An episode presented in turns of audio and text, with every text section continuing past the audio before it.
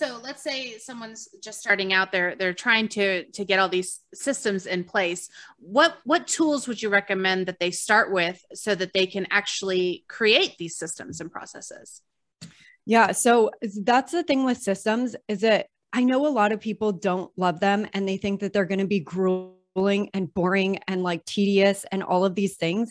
Systems are incredibly simple at the base ground level all like most of our systems are built on a Google spreadsheet or in a task management system like Asana or Basecamp.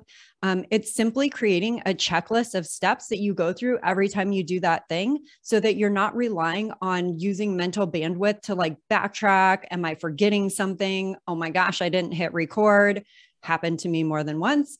I know it's happened to other people who are tuning in. Yeah. Um, and so having that checklist and the set of steps that you're going to follow is absolutely critical. And a huge part of that system, again, goes back to actually having that schedule in place. So on your calendar, booking the time.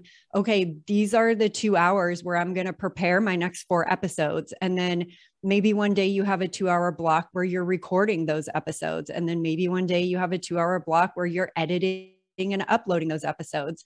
And once you get into a rhythm with a system like that, that again is just like a Google spreadsheet or a checklist or a Google Doc or I use Asana a lot. So I put some a lot of my systems in Asana so that I could just check done, done, done. Mm-hmm. Um, and then actually scheduling the time in your calendar. And that's really all there is to it. You just have to like do it that one time and then it serves you so big moving forward yeah I, I think that templates and, and systems like that are, are so important for me personally i use um, google spreadsheets and i use Trello so mm. Trello and Asana are pretty similar aren't they oh yeah yeah yep. yeah so um, i'm curious though did, was it a lot of like trial and error to figure out what should be on your checklist Totally. Because sometimes you're creating a checklist when you're not actually doing the thing. So, in that case, you're kind of like, okay, if I were about to record an episode, what are the steps that I would take? In which case, if you are doing that, because I highly recommend that whenever you have